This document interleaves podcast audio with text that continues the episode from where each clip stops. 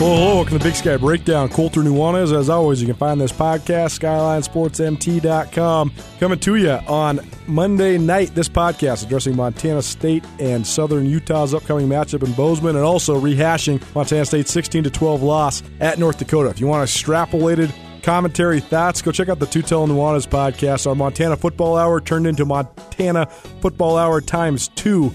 You can find it at 1029ESPN.com where you can find it on all your favorite podcast hosting platforms. Give you plenty of analysis on MSU's 16 12 loss to UND and where the Bobcats go from here.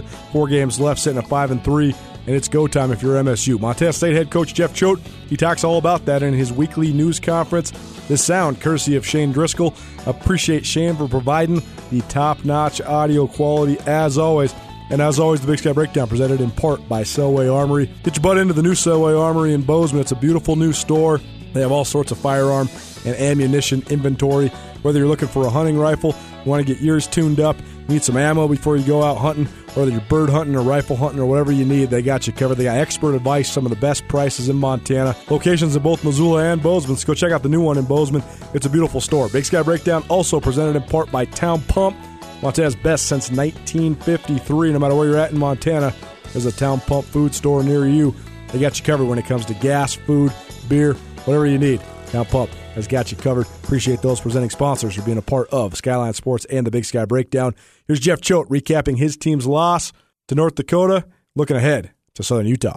Colter, we know that in Montana there's a lot of hunters, a lot of gun enthusiasts, so you might as well shop local when you're looking for your next firearm or accessory, huh? Selway Armory, they got the best prices around and the best service you'll find anywhere. As the guys over there will tell you, shop with Selway Armory for a year. We guarantee you, you'll save some money.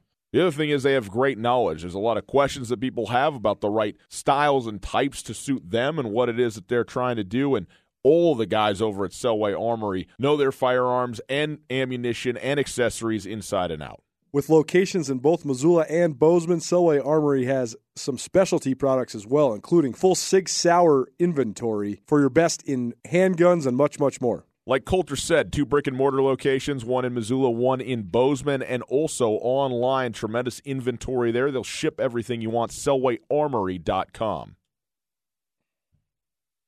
Difficult loss to swallow. I think there were so many opportunities for us to make plays in that game that, um, starting in the first half, really first first quarter actually, that uh, you know would have dramatically impacted the game. Our inability to put the ball in the end zone on that first drive, uh, missed opportunity on a double move should have probably been a walk-in touchdown. Uh, one of the better balls that Tucker threw on the day, and then uh, you know it kind of became a um, just kind of a slugfest after that. You know, it was a very close game, seven-six at halftime.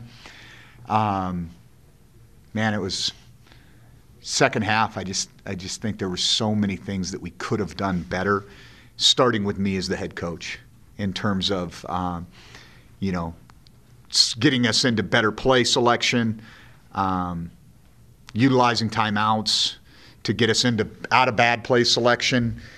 You know, there was just so many things that were uh, available for us, and then it, you know, in a game like that, it's going to come down to four or five plays. And I, you really got to credit them. I mean, they made those plays. I mean, even though we didn't field the punt, that punter put the ball down on the one inch line, okay? And that was a huge play. Uh, we didn't protect well, but they made a play. And that's what we didn't do. We didn't go make plays. Our playmakers didn't make plays uh, that were available be, to be made. I was proud of the way our defense, even though we had a couple scheme things that they got us on with some uh, some slant routes into the boundary. You know, we'd give up a play, but then we'd tighten up and force a three and out right after that, or uh, hold them to a field goal if they got in the red zone, or as we did in the first half, uh, create a takeaway in the red zone with a big hit by Quay. And it was just a very, very even game. You know, very. I mean, you look at it exactly how many often times are you going to play a game you're going to have exactly the same amount of total offense for both teams? That doesn't happen very often. It's kind of a statistical anomaly. We had the one takeaway which probably took points or at least a field goal opportunity away from them.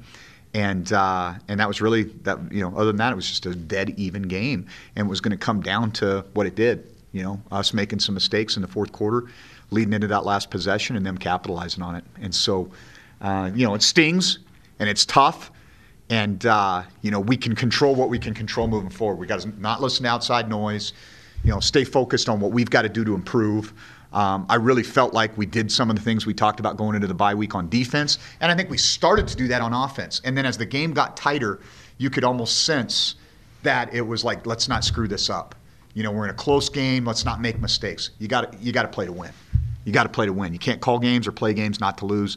And that's been my message to our staff and to our players moving forward. Is that, you know, um, no matter what, you know, these guys are going to respond how we do. And if we tell them and show them, really not tell them because words are meaningless, but show them that we believe in them, we have confidence in them, and when plays are available, let's call that play.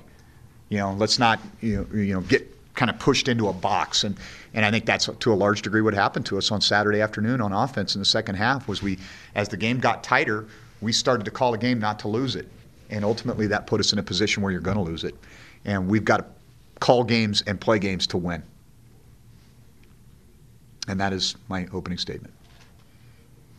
Questions? what, what is your role, just on, kind of on the play selection? Yeah, you know, really, it kind of varies from week to week, to be honest with you, Greg. And I think that's, um, you know, I mean, I'm not gonna I'm not gonna sit here and pretend that I'm a genius offensive mind. I think what I understand is defensive football better than offensive football. So when I have suggestions, it's based on the style of defense that we're playing. And so through the course of the week, I have sidebars with our offensive staff, our defensive staff, with BJ. Um, this last week, quite honestly, I spent much more time on defense. You know, and uh, coming off the Sac State game, off the bye, that was an area where I didn't feel like we were playing with the right edge, and uh, devoted more time to to that particular side of the ball. Um, but you know, that's still going to be. I, I, as I tell Matt, you know, I'm, a, I'm I'm making suggestions. I'm not making demands during a game, unless I tell him, hey, we're calling this. And so that's what I try to do. Is you know, you can always tell when a guy, a play caller, when a play caller is struggling for a call. It's easy for me, whether it was Ty or Kane. Now it was easy for me on defense. Go to this, go to this, go to this. I can help those guys because I've done that. And on offense, it's got to be. You know, I think that's where uh, we have to do, starting with me, a better job of helping Matt in those situations, whether that's, you know, mixing up where our guys are at. And I think we will do some things to change kind of the location of our coaching staff to help the communication because that's been a little, that was an issue on Saturday. We had some sideline stuff that was not good. I mean, we had some play calls and you know, card calls that were wrong and um, in some critical situations that, you know, we've got to clean that part of it up. And I think by, uh, you know, getting better feedback from our guys in the booth, maybe moving some guys around. You know, last year one of the things I felt that was really good for us was having Brian and Matt up there together. I thought those guys worked really well together because if it was a third down, I, you know, hey Brian, get your third down run ready. Matt, get your third down pass ready. And then when you get to third down, you got two really good ideas that are already ready to go. And uh, we need to take some of that off of him in terms of having to carry everything. Matt, you know, with Brian being focused on the offensive line, that's such an, a labor-intensive deal, and the communication that takes place really in between series every single time with those guys is so critical. And uh, so I think that's an area that we can do a better job. And, you know, I mean, at the end of the day, hey, here's the deal I'm the head football coach. When, when things don't go well, that's on me as the head football coach. And uh, everybody everybody's going to share some level of, of responsibility, but I bear the ultimate responsibility, and, and I accept that responsibility, and I'm fine with that. And uh, for us to improve, we got to be better in a number of areas. And uh, you know, we're going to work really, really hard to improve those areas, and we're excited that we have a, a home football game on Saturday to go play. Last week, and kind of consistently, we've talked at this point of the season, you are who you are. Yep. Um, how do you hope to spark your team going into November? Do you see that as an issue at this point? No, you know, I think I think our guys are, are we're, we're in familiar territory, if you will, and um, I think our guys, you know, kind of get that you got to, you know, we have this conversation with them on a regular basis. So, you know, you, kind of, sometimes you got to wait for it to get hard, you know, because when it gets hard, that's when other people start to kind of fall off, and, and that's when you've got to have that toughness and that edge and start to grab a gear and move forward. And so, uh, you know, we have our deficiencies without a doubt, but so do so does every single team. You know, every single team's got a got an Achilles heel. It's they've got flaws. You know, right now you got kind of Sac State and Weber that are the cream of the crop in this league, and then it's you know a dogfight right now for everybody else that wants to get an opportunity to play postseason football. And there's three or four teams, maybe even as many as five in this league that are still in that mode. And so um, there's a lot of football to be played, and there's you know there's going to be teams that have you know we've got to improve without a doubt. Um, but really, what we got to do is play to win. You were at this point last season, um, very drop two. Do you yeah. have a level of confidence knowing that you had your backs against the wall and came out and performed last year? Yeah, well, you know, you're not the team you were last year, and uh, I, I have conf- I have a, a, lot of confidence, a lot of confidence in our group. Um, we have some tremendous senior leaders. I like our captains. I like the toughness of this group. I like how we're playing defense right now. I think we've got to make some, some, some create some momentum for ourselves in the kicking game and be better there. And uh, and clearly we've got to be more explosive on offense. But I have total confidence in this group to be able to go achieve the goals that we still have in front of us. In, in the past couple years, has been the key to that uh, improvement in the season one game at a time mentality. I think one of the things that happens to a team early, especially you know young guys are young guys. You get in early in the season, right? And regardless of what happens, good or bad, early in a year, that can really skew kind of how kids view themselves, and it forces. A lot of times they'll start looking ahead. You know, like I don't. I'm, I'm pretty confident there's a group of our guys, not all of them, but a group of our guys that were looking ahead to the bye week when the week we played Sac State. You know. Um, and I don't think anybody was looking ahead or looking past North Dakota. I think North Dakota is a really good football team at home. They've proven that out. They beat Sam Houston State, they beat Cal Davis, they beat us, all in really good, tight, competitive games. And uh, they're a little bit different team on the road. And so, uh, as we go down the stretch, what we've got to do is we we it can't be massive improvements. It's got to be incremental improvements and make the plays that are available to be made. You know, again, we go back. You look at, let's say we punch that first score in, and on that second drive, Travis catches that that ball. It's 14-0. I think we got our swagger at that point. It's going to be a pretty good, pretty good day for the Bobcats. Neither one of those things happened. And North Dakota took advantage of the momentum that was created by us not grabbing what was in front of us. And so I think those are things that uh, very easy to illustrate to the young men in our program. And now it's about, you know, it's about toughness, it's about discipline, it's about passion, it's about competitiveness. And that's what we've got to hang our hat on right now. Talked a lot about third down conversions on offense, but the sheer volume of third down plays that you faced uh, seems pretty high. I think 18 third down plays last week, 15 against Sac State. Is that too many, do you think? Well, I think, yeah, it, it, definitely is. Um, but one of the things that I think we've, we've done is we've made teams earn it. You know, and I and I do think there's a there's an aspect to that that you're not giving up the big play, even if you're even if they're converting those third downs and continuing to do that. There's at least they're they're having to earn it. You know, we, we gave up the, the trick play. That was the only offensive score they had in the whole game. Once they got in the red zone, they really couldn't do a lot. And, uh, and I think this is a pretty good offense. You know, I really do, especially in that dome setting. I think those guys sling the ball around pretty good. He's got some good targets. They have good scheme. Um, and so, you know, I mean, we got to do a little bit better job sometimes on second down. I think that was in this game in particular. I think that was what caught up with us because there were some second down plays where we had them back. You know, we'd get a negative play on first down, and then they get a nine yard gain on on second and twelve, and all of a sudden you got a very manageable third down. You do have young coordinators, and Matt just in his second year. Uh, do you consider it more of maybe some growing pains than a trend? No, I, I would. T- I mean, statistically, Matt's tenure here as a play caller has been our best. And so um, I think that there's a, there's a variety of reasons why that why you have lulls, and some of it is film. You know, I mean, some of it is hey, Tucker's been on film for a while. Now they've got some things on him. Some of it is, you know, uh, some of the playmakers that we had early in the season we don't necessarily have access to right now. Some of it is Matt getting more film and people understanding who he is. And so I think that yeah, I mean, I, I probably I don't know if I'd say it exactly the same way. I don't know if it's growing pains, but I think that certainly, you know, Matt's not a finished product, and he's a really smart guy, and he's a really hard worker, and he has the confidence and trust of our team. And uh, I think that's the thing that will, you know, he'll continue to improve. There's no doubt. And uh, as we all do, you know, as we all do. I mean, if we don't, it's probably time to move on and do something else evaluate Demarius Hosey's performance. Young guy hadn't played since Western Illinois came in, 76 yards. Had some juice for you guys. Yeah, yeah. I had the one explosive play for us early in the game. Did some nice things. I think obviously he's a guy that we think a lot of, and uh, he's certainly going to be someone that, uh, as he gets more and more reps, he's going to I think show more and more. Um, you know, he missed maybe a few cuts here or there and didn't pour it in a few times that where you'd like to see him do that. And I think that's just a symptom of not as many reps. I mean, he really he's been on the shelf for the last couple weeks as we're trying to get other guys.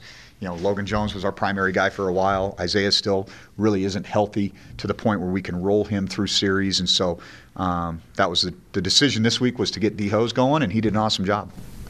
Southern Utah lost five in a row before last week, putting up nearly 60 against Idaho State. How do you evaluate that? So here's what I'd say about Southern Utah.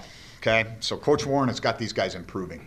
When you look at them statistically, and you go, okay, at Weber State, one of the best teams in the league, they play a really close competitive ball game. Okay, Then they get Davis at home, play really well against Davis, lose the game. Okay, then they get Idaho State and they rout them. Now, it was a weird game. There was a lot of strange things that happened early in that game that really put Idaho State at a, at a pre. I mean, it was 28 to seven in the first quarter. And so that it was an, it was kind of an interesting set of events. I mean, the very first play from scrimmage should have probably been a pick six. Quarterback throws to the boundary, they cloud the boundary, he intercepts it, they get first and first and goal on the seven yard line. That was the very first offensive play that Southern Utah had, and it kind of went downhill from there for Idaho State. But they made those plays, and I think that they're a very confident team coming off of that victory, without a doubt and as they should be. And you know, I think their quarterback, who's a transfer, has continued to get better and better as the year went on. I think he's identified who he's comfortable with. Uh, number 14, really good athlete, really. Uh, um, you know, kind of a spark for him on offense in a variety of ways. They've they've started to run the quarterback in the plus one run game, uh, design quarterback runs, and I think that's helped them and helped their offense start to kind of gel. They play a variety of guys at running back, but all of them are pretty pretty capable players. They've got 58, one of the the center that's one of the better offensive linemen in the country over the last couple of years, and so I definitely have some talent there.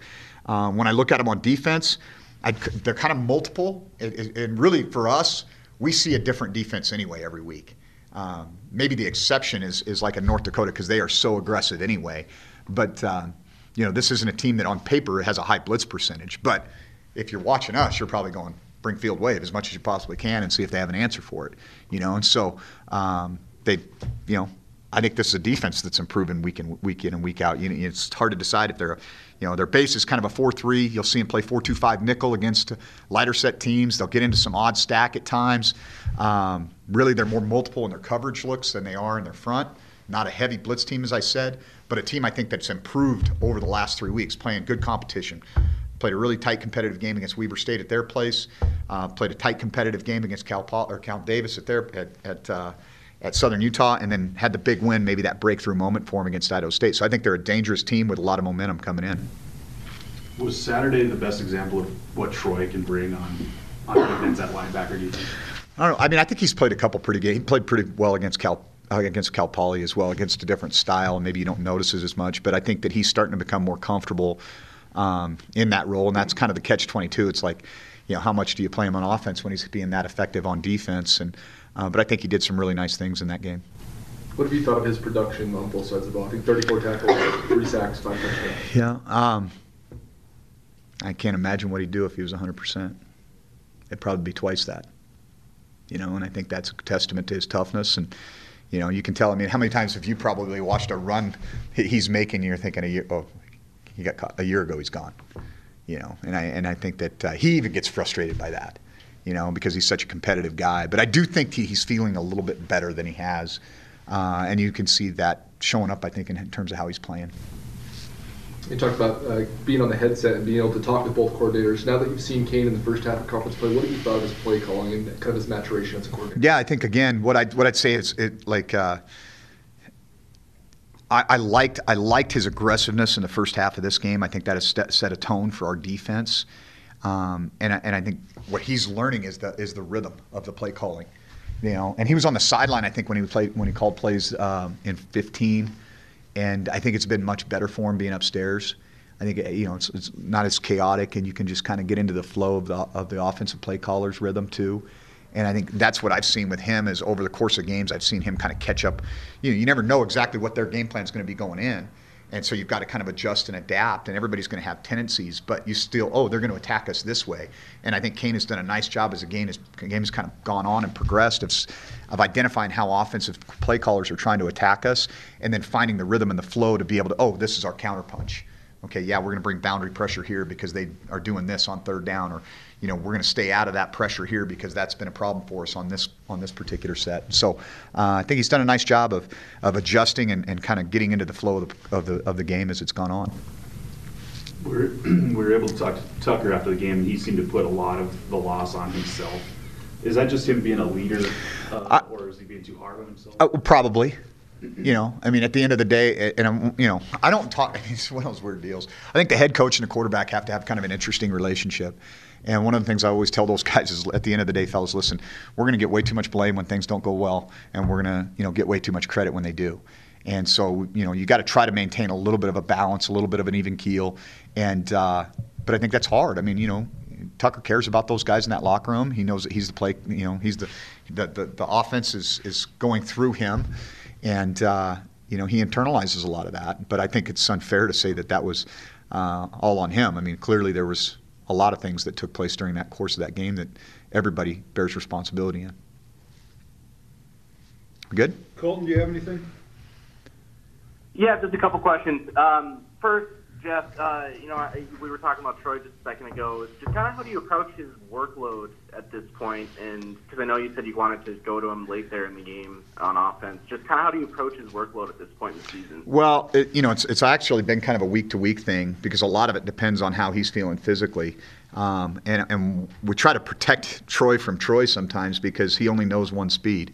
And uh, you know, if he's really beat up probably needs to play a little bit more defense because he can he can control a little bit more what's going to happen to him there on offense, especially when he's carrying the ball.